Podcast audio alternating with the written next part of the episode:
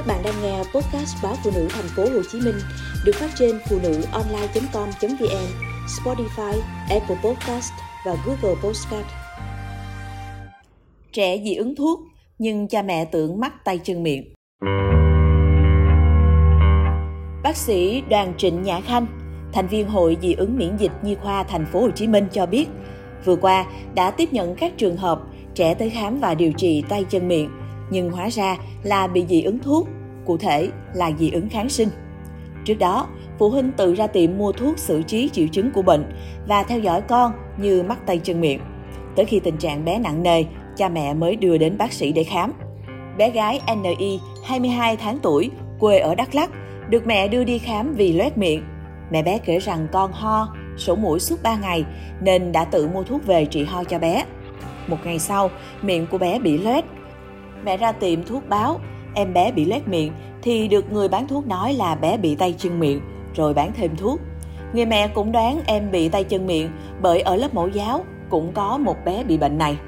Nhưng hôm sau, bé lét miệng nhiều hơn, đừ mệt.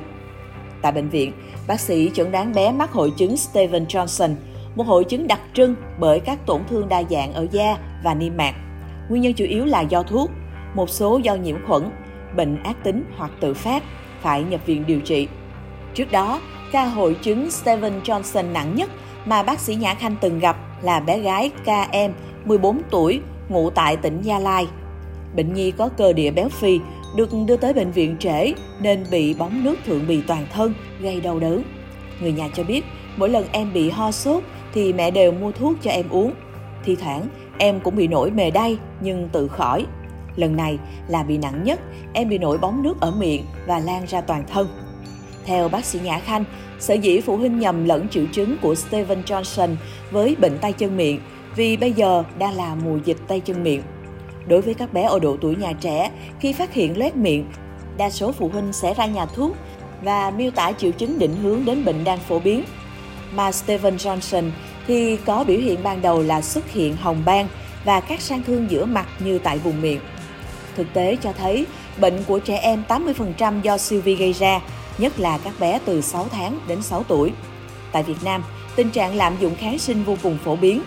Cứ ho kèm theo sốt là trong số thuốc mua ở nhà thuốc, thế nào cũng có kháng sinh.